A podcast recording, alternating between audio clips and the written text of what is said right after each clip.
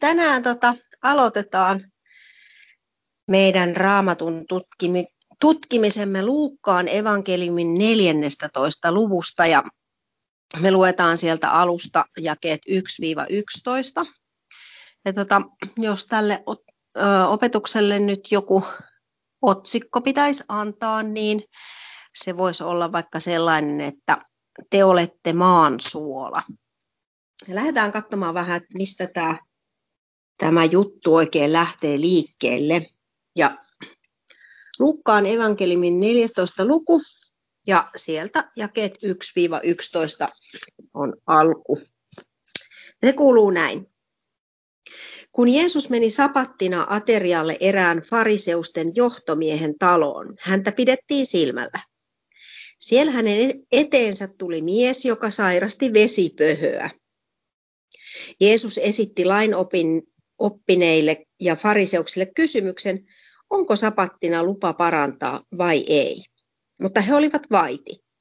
Silloin Jeesus tarttui miehen, paransi hänet ja päästi menemään. Sitten hän sanoi heille, kuka teistä ei heti vetäisi kaivoon pudot, pudonnutta poikaansa tai härkäänsä ylös vaikka sapatin päivänä? Tähän he eivät kyenneet vastaamaan mitään.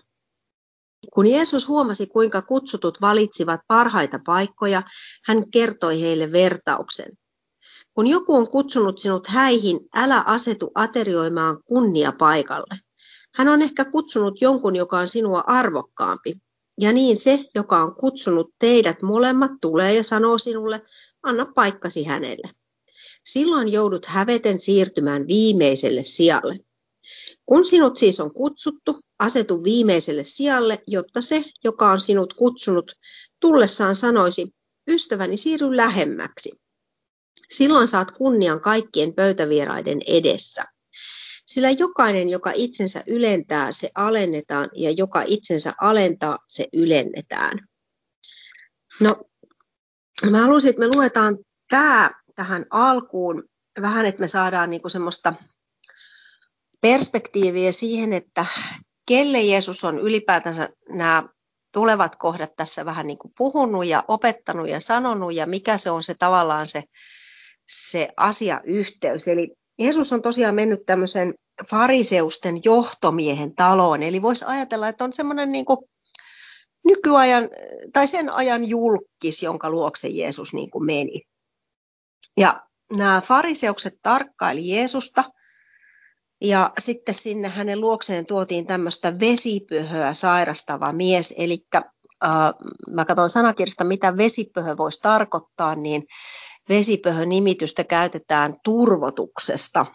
Ja sitten, sitten sieltä löytyi lukuisia erilaisia juttuja, mikä voi aiheuttaa turvotusta. Ja ja löytyi kaiken näköisiä vakavia sairauksia, oli sydämen vajaa toiminnasta, munuaisten vajaa toimintaa ja vaikka mihinkä eri, eri vaihtoehtoja. Eli, eli tota, se ihminen, joka sinne meni, niin se ei ollut vaan ihan pikkusen turvoksissa, vaan, vaan oli ihan oikeasti kunnolla sairas mies. Ja Jeesus sapatista huolimatta halusi parantaa hänet. Ja tota, sinänsä jo niin kuin aika laittava teko varmasti siellä, siellä juhlissa tai siellä kutsut, kutsuilla, missä oli, että joku parannetaan. Ja, ja tota, kun sitten Jeesus kysyi heiltä, että no saako sitten sapattina parantaa, niin, niin ei he siihen sitten mitään uskaltaneet sanoa tai halunneet sanoa. Ja tota, sapatti sinänsä ei ollut este Jeesukselle toimia ja tehdä oikein ja tehdä sitä, mikä on hyvää.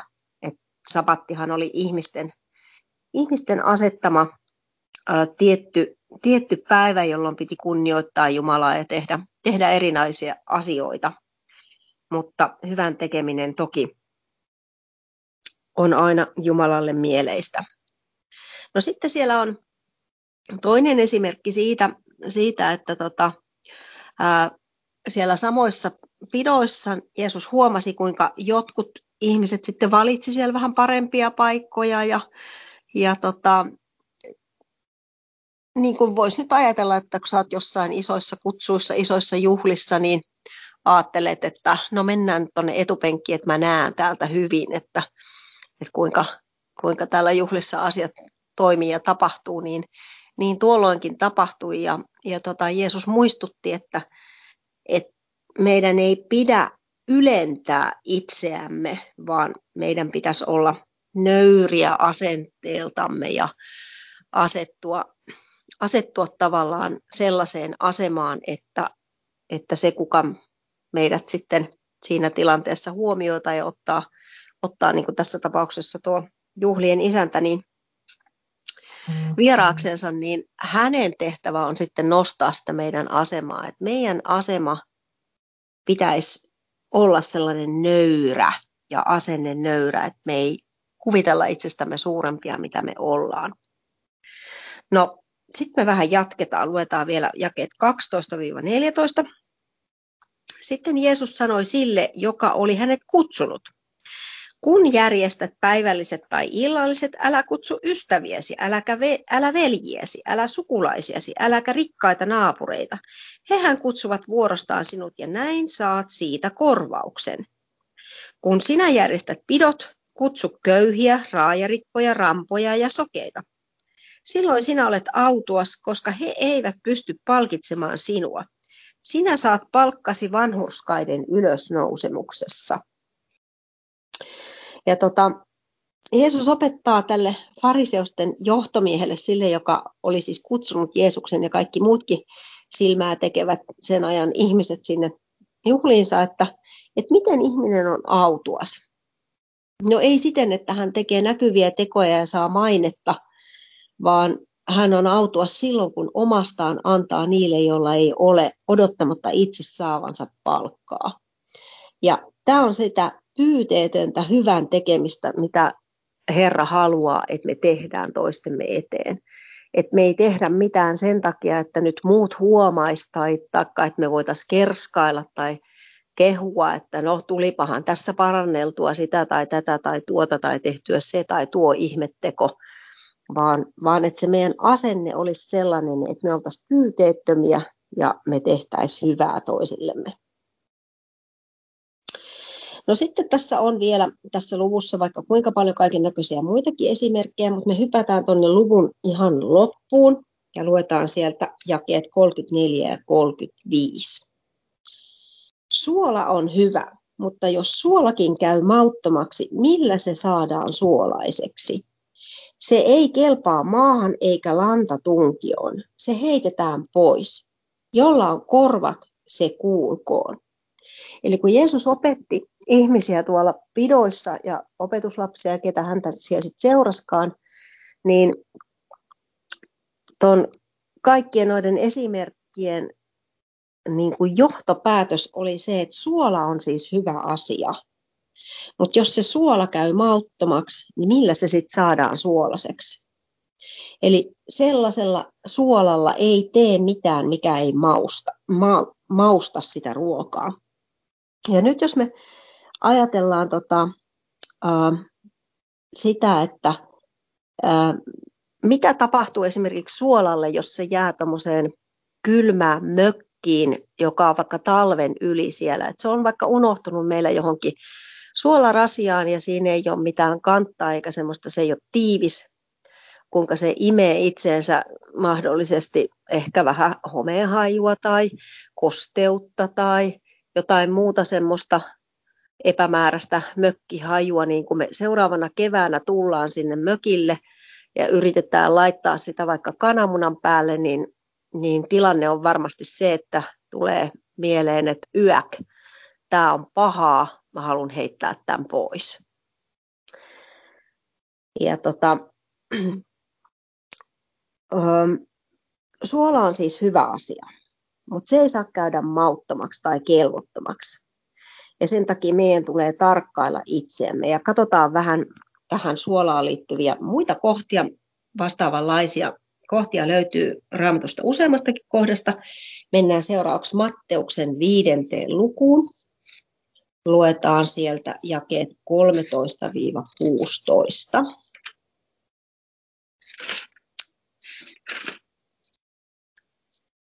Ja täällä, täällä tota, Jeesus puhuu opetuslapsille näin.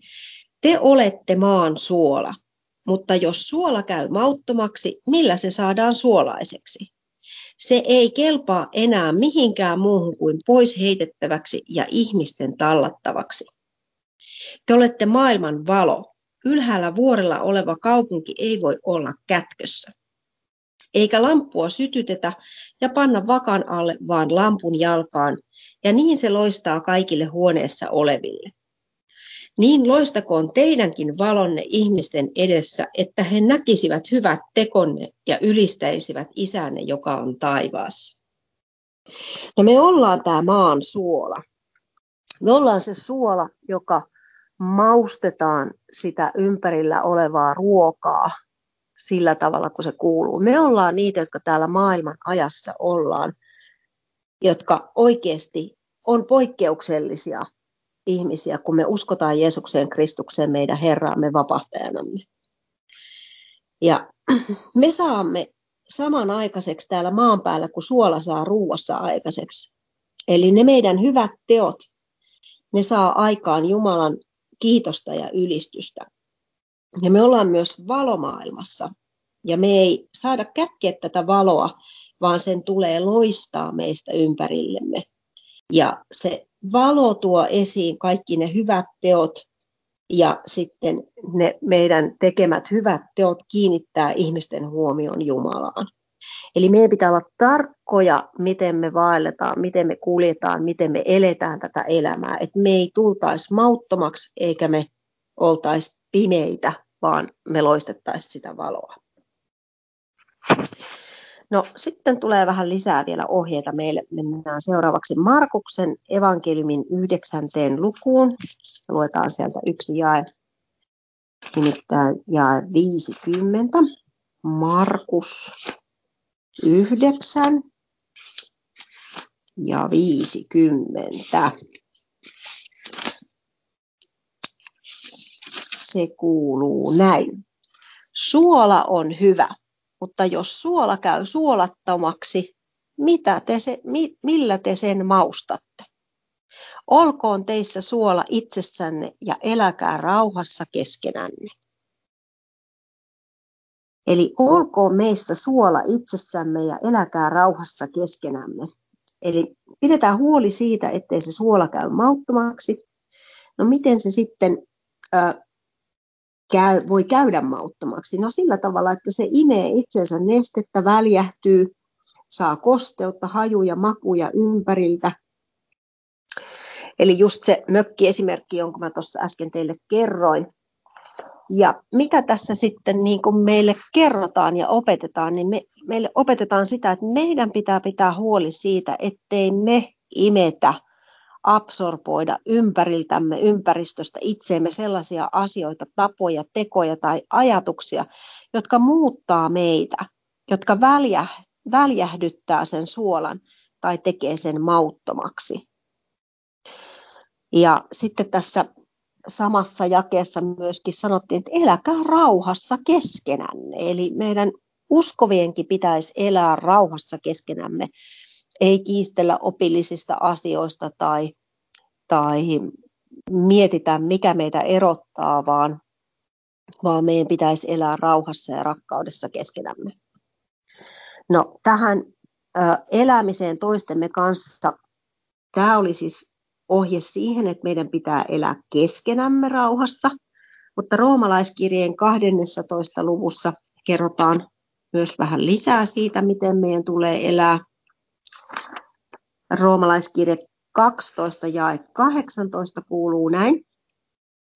Jos on mahdollista ja jos se teistä riippuu, eläkää rauhassa kaikkien ihmisten kanssa. Eli jos se vaan suinkin on mahdollista ja meistä itsestä riippuu, niin meidän tulisi elää rauhassa ihan kaikkien ihmisten kanssa, ei pelkästään keskenämme. Eli uskovien kesken, vaan ihan kaikkien ihmisten kanssa. No, sitten katsotaan näitä suolajuttuja vielä vähän lisää. Mennään kolossalaiskirjeen neljänteen lukuun. Ja sieltä luetaan jae kuusi. olkoon puheenne aina suloista, suolalla maustettua, ja tietäkää, kuinka teidän tulee itse kullekin vastata. No puheen siis tulee olla suloista, suolalla maustettua ja meidän tulee tietää, kuinka kullekin vastata. No miten ihmeessä me tiedetään, miten tämä tapahtuu? No siten, että me etsitään sitä, mikä on ylhäällä, eli Kristusta. Häneltä nimittäin saadaan kaikki ohjeet. Kolossalaiskirje 3, jakeet 1-3 kertoo meille tämän. Jos siis teidät on herätetty yhdessä Kristuksen kanssa, niin etsikää sitä, mikä on ylhäällä. Missä Kristus istuu Jumalan oikealla puolella. Kiinnittäkää mielenne siihen, mikä on ylhäällä, älkää siihen, mikä on maan päällä. Tehän olette kuolleet ja teidän elämänne on Kristuksen kanssa kätkettynä Jumalassa. No koko fokus tulisi olla Kristuksessa, joka on meidän elämämme. No, viime viikolla meillä oli ahertajien WhatsApp-ryhmässä ja sitten siinä toisessa semmoisessa äh, ryhmässä, minkä Elisabeth meille äh, loi WhatsApp-ryhmän elävää vettäköhän sen nimi nyt mahtoi olla, niin siellä on tällaisia niin kuin siihen hetkeen, siihen päivään sopivia äh, Herralta tulleita tai Jumalalta suoraan tulleita kehotuksia, lohdutuksia tai rohkaisuja, opetuksen tapaisia tai tällaisia niin kuin, niin kuin suoraa puhetta, profetioita meille. Niin siellä oli tosi monta kertaa viime viikolla eri profetioissa ja näissä ilmoituksissa – puhuttiin siitä, kuinka meidän tulisi niin kuin puhdistaa itsemme Jumalan edessä niin, että, että hän pääsee tekemään niitä tekoja ja niitä töitä, niin kuin, mitä hän on meitä varten suunnitellut. Mutta että meidän pitäisi niin kuin puhdistaa itsemme ja tunnistaa niitä asioita, joita me tehdään väärin, mikä on syntiä, mikä ei ole Jumalan mielen mukaista. Ja tota, mä hirveästi pohdin näitä asioita ja, ja tota, Herra puhui mulle mulle tästä aiheesta myöskin. Ja hän sanoi mulle tällä tavalla, että, että Pia, mieti, mieti minkälainen on sipuli. Et kun sipulissa on erilaisia kerroksia, että kun sä tiedät, että kun se on maasta nostettu, se on ensin semmoinen puhdas ja vaalea, ja kun se on ilmassa jonkun aikaa, niin siihen pintaan kehittyy semmoinen kuori, kellertävä kuori. Se kuivuu, se kuori ohenee ja siitä tulee semmoinen rapiseva, rapistuva hauras. Ja kun sitä sipulia aiotaan käyttää ruuassa, niin se rapistuva kuori otetaan pois. Ja Herra sanoi mulle, että niin, että, että tota, se puhdistaminen on vähän niin kuin sillä tavalla, että sä oot vähän niin kuin se sipuli. Että se lika ja se kuona, se väärä asia, se Jumalan tahdon vastainen asia on kuin se ulommainen kuorikerros että kun hän puhdistaa meitä, niin se kuori irtoaa helposti. Se ei ole kivulias eikä se ole, ole niin kuin raastava, repivä toimenpide, vaan se lähtee helposti ja se puhdistuu hyvin.